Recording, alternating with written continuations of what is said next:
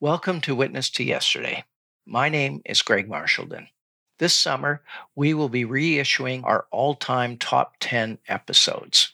We hope you enjoy revisiting these episodes with us. The Witness to Yesterday team is working hard, and we're excited to bring you the next season in September 2023. Thank you for listening.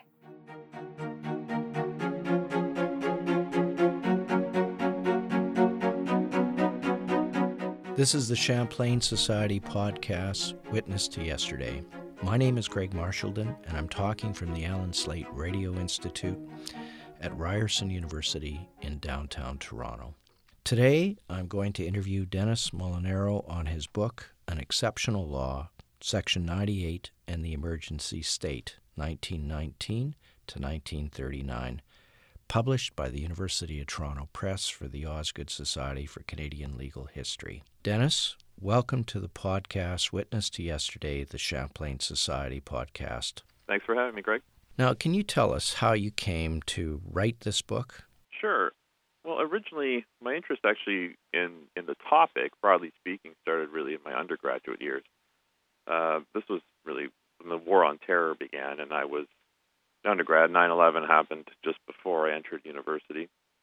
Uh, the Anti-Terrorism Act of 2001 was getting a lot of attention. I remember hearing over and over, uh, really how 9/11 changed everything and how everything had had drastically changed. And as I came to study history more and more, I started to get the realization that the way people were discussing uh, 9/11 was as if it somehow was outside of time, or that it somehow was just untouchable in a way because it was so no, uh, so new, really.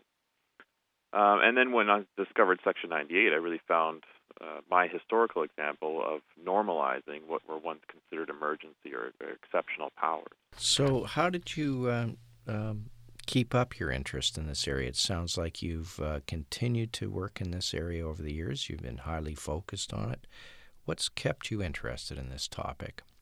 I mean, the the topic never really went away. I mean, it kind of the the idea of of more further and further powers being enacted uh, kept coming up. The war on terror never really seemed to end. Um, so, uh, and even in terms of uh, part of my my uh, study is also in the realm of immigration. So these issues continued to stay with us for so many years. Uh, so it just it kept it kept it alive really. Okay, so tell us, what was Section 98 and how did it become part of the Canadian Criminal Code in the interwar years? So Section 98 was it was actually originally uh, a regulation uh, that was created with the power of the War Measures Act. PC 2384 actually was what it was during during wartime. That was during the First World War? Right, during the First World War. And so really Section 98 becomes a copy of that. That particular regulation was created in 1918 and it allows for organizations to be classified as unlawful, and so which basically bans them, and then any uh, membership in these organizations is considered criminal. Same with the distribution of literature, um, and organizations that were seen to be unlawful were ones that were considered to be uh, advocating or teaching the overthrow of the economic, political, or, or industrial system uh, in the country.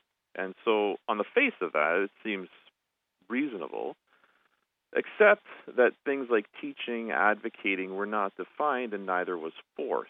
And so, it becomes a means of targeting ideology. Workers on strike, actually, during this time, are considered to be using force uh, to actually achieve their demands. And so, the purpose of this originally was to target revolutionaries or suspected revolutionaries after the October Revolution in, in Russia. But the wording of this regulation and then of Section 98 uh, made it much more broadly applicable. So, for example, even hall owners could be fined $5,000 if they rented uh, a hall to an organization that would later be found to be unlawful. And halls are important spaces in this time period for things like uh, political speeches, organization, also for unions. And so, really, the Section 98, when it's created in 1919, really puts a chill on free speech overall. Can you compare Section 98 to today's Emergency Act, the law that replaced the War Measures Act in 1988? What are the similarities and, and the differences? Well, so really what happens after Section 98 is repealed is that sections of the law actually find a permanent home in other areas of the criminal code rather than than one individual act per se. So portions appear, for instance, in the in the present day section of the, of the sedition sedition in the criminal code, section uh, I think it's 59, section four. It also comes up in the Defense of Canada regulations during World War II, during the October crisis, one of the resolutions that or the regulations that passed to outlaw the FLQ. The more recent, actually, incarn- incarnation of the law you could see in Bill C-51 that leads to the Anti-Terrorism Act of 2015. And where you see it then is in the definition of security, which includes changing or influencing the government by force or unlawful means. And again, those terms aren't defined. So rather than really one law per se, it's it's the power that's been preserved in various portions of, of uh, different different pieces of legislation in Canadian history. So I'd say the big difference then, getting back to really to your question, is that no emergency really needs to be declared uh, anymore for any kind of political policing. You don't need to create an order in council like you did during wartime. It's now just accepted practice. It's in, it's in the criminal code and it's elsewhere. Right. And uh, in the introduction of your book, you begin with a very interesting story that is uh, not very historical. It actually occurs on October 22nd of 2014, and that was the day that one Michael Zehaf-Bibeau drove onto the steps of Canada's National War Memorial in Ottawa and actually opened fire uh, with his with his rifle, killing one of the soldiers at the monument. He then drove to the front steps of the Parliament and continued shooting inside until he was shot dead by the sergeant at arms. Right. So, what is the significance of this particular story to this earlier history of right. Section 98? So this this terror attack really the the, the reason I open with this is because it's again another example because this attack leads to a discussion about the need for more uh, powers, more legal options to deal with, with terrorism. So it leads to the discussion, leads to Bill C 51, the Anti Terrorism Act of 2015. And so we get into things like the, the threshold for preventative arrest is lowered. So it's a, again for me it was an example, a very current modern day example of how a serious event, in this case a heinous attack, uh, leads to the introduction of what were powers that you could really see that were often used in emergencies that become permanent. Uh, there's no sunset clause that I'm aware of in the in the latest incarnation of the Anti-Terror Act. So it becomes a, a sense of normalization again, right? You have again another serious event, followed by the call for more tougher powers to deal with with a perceived crisis or crisis, and you get uh, again a normalization of, of emergency power. Well, let's go back in time. Can you describe the political environment in Canada just after the First World War that led to the government creating Section 98? This period you could you could really understand as, as being one where there's a lot of unrest, there's a lot of instability. Labor un- unrest, particular, reaches a, a, a high that's really never been seen before. A lot of historians now consider those years a year of labor revolt fear is also tremendously high in Canada, and not even in just in Canada, but the United States as well, and and in the UK, and they really fear a Soviet-style takeover uh, of government uh, and major strikes that occur in the United States and in Canada, like uh, in Seattle and the Winnipeg General Strike in 1919. For lawmakers, for politicians, this looks like their worst fears are really coming true. And so that's really the, the setting, that's the environment that the, this um, this law becomes gets created.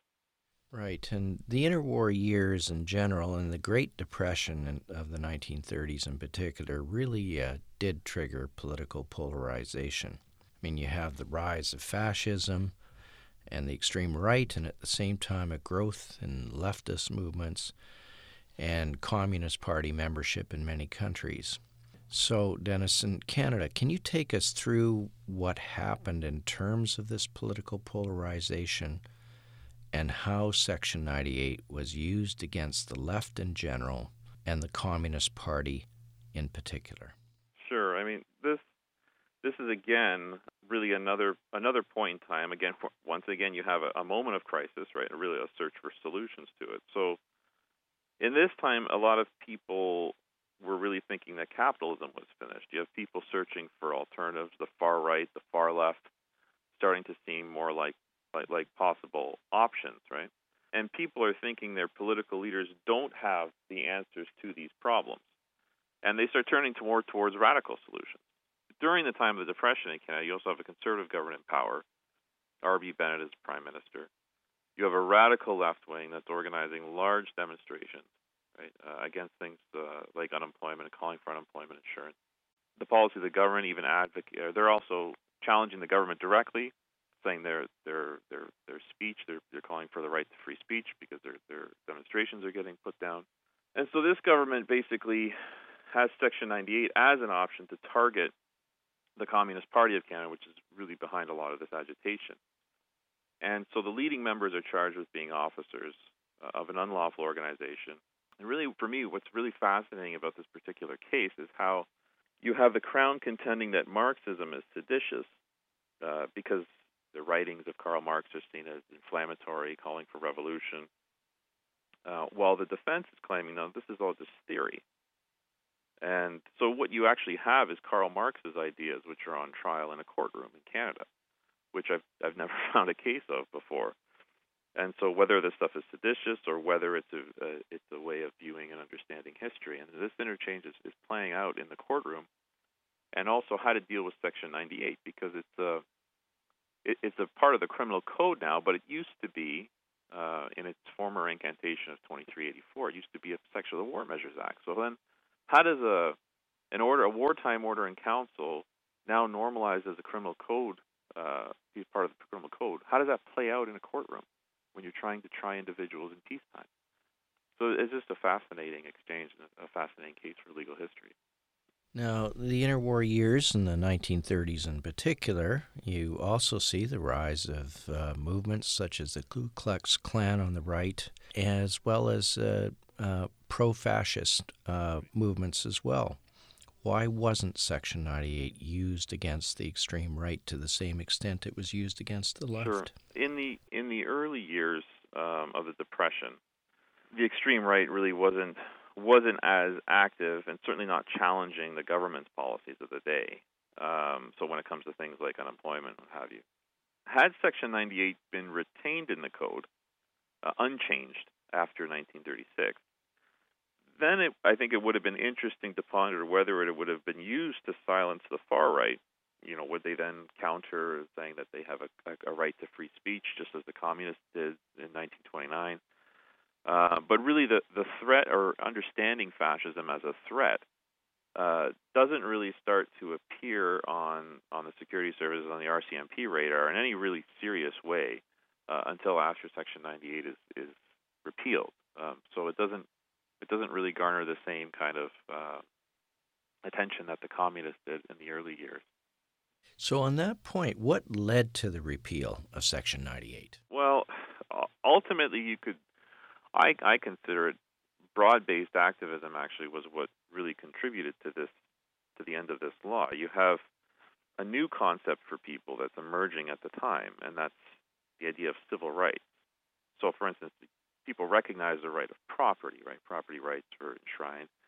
Uh, but the idea that somehow the state should uh, guarantee or protect a person's civil rights, stuff like free speech, make it constitutionally protected. Even this this stuff is new, and so in in a strange way, it's actually Section 98 that triggers these discussions, right? And and the movement to repeal the law.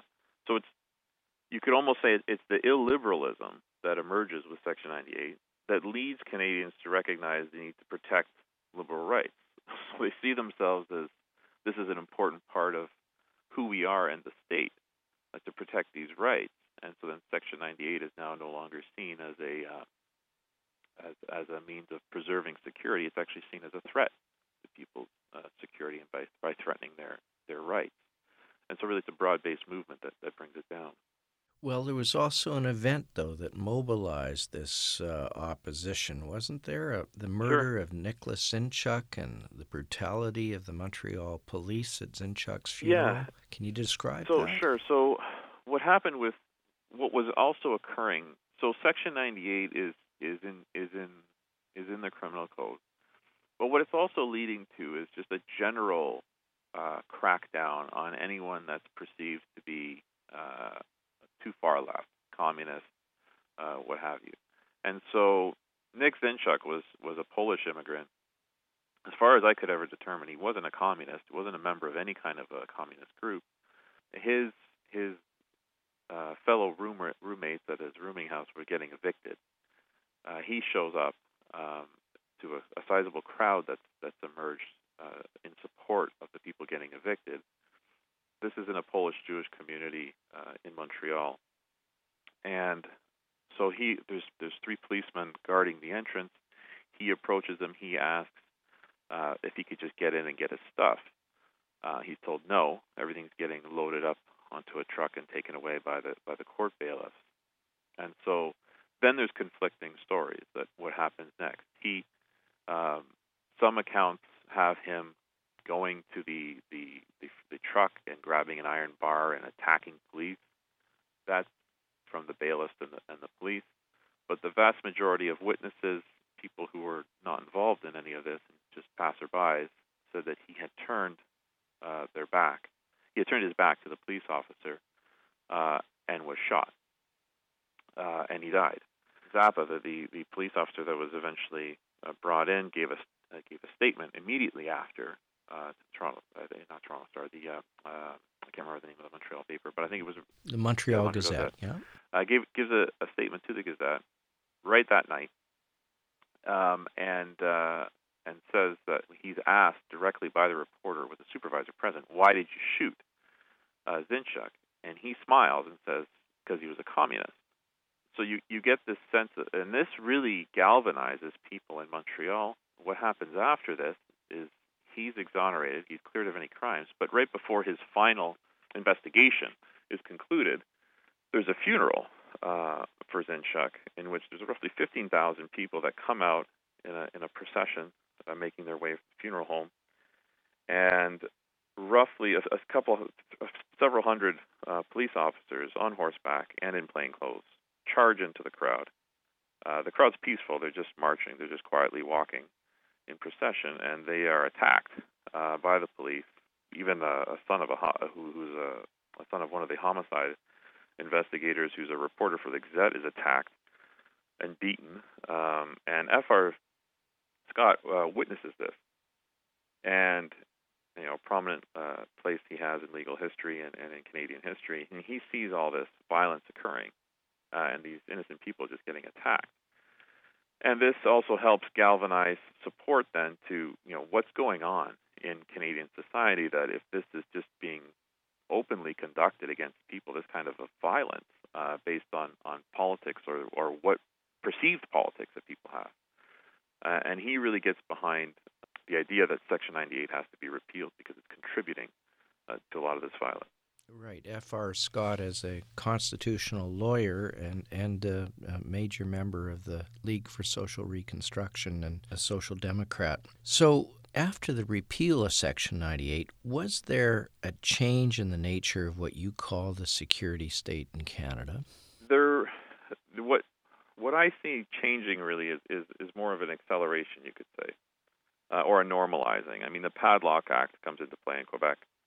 Um, this is used by Premier Duplessis and, and the Union Nationale, and and its similarities to Section 98 are very apparent.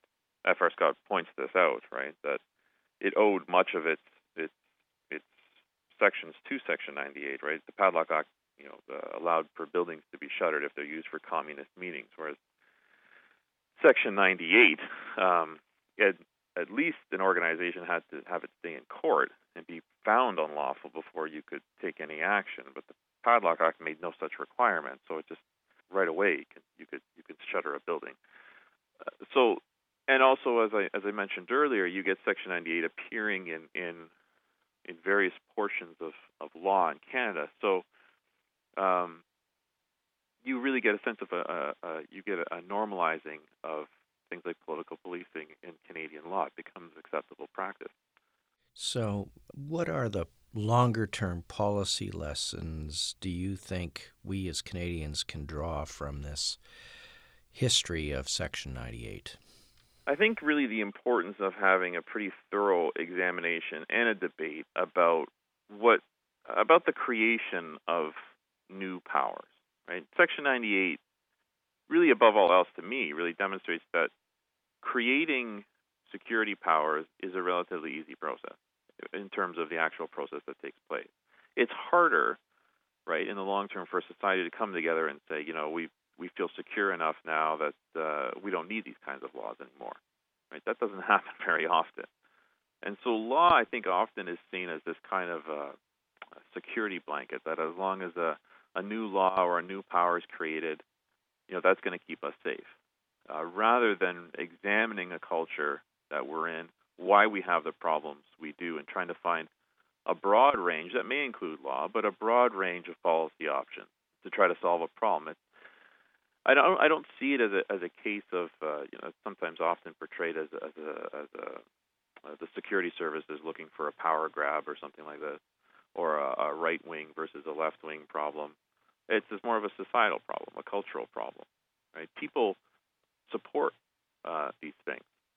Uh, there's widespread support for it, and so really, you know, the dangers of this long term is that the boundaries I argue in this book between the norm and the emergency are really illusory. And so, knowing that, then I'd say the consequences of society really continually kind of reaching for the next emergency law, the most drastic, uh, to try and solve a security dilemma, the effect of this in the past has been cumulative, right? And so I think we really need to think where we're going to go if more laws like Section 98 or worse start to become, you know, seen as normal and everyday. Well, Dennis, thank you so much for this interview. Thanks very much for having me, Greg. My guest today was Dennis Molinaro, teaches history at Trent University and the University of Toronto. He is also the author of An Exceptional Law, Section 98 and the Emergency State 1919 to 1939, published by the University of Toronto Press for the Osgoode Society for Canadian Legal History in 2017. This interview was recorded at the Allan Slaight Radio Institute of Ryerson University. It was produced by Sumeet Dhami. I want to thank you all for joining us today.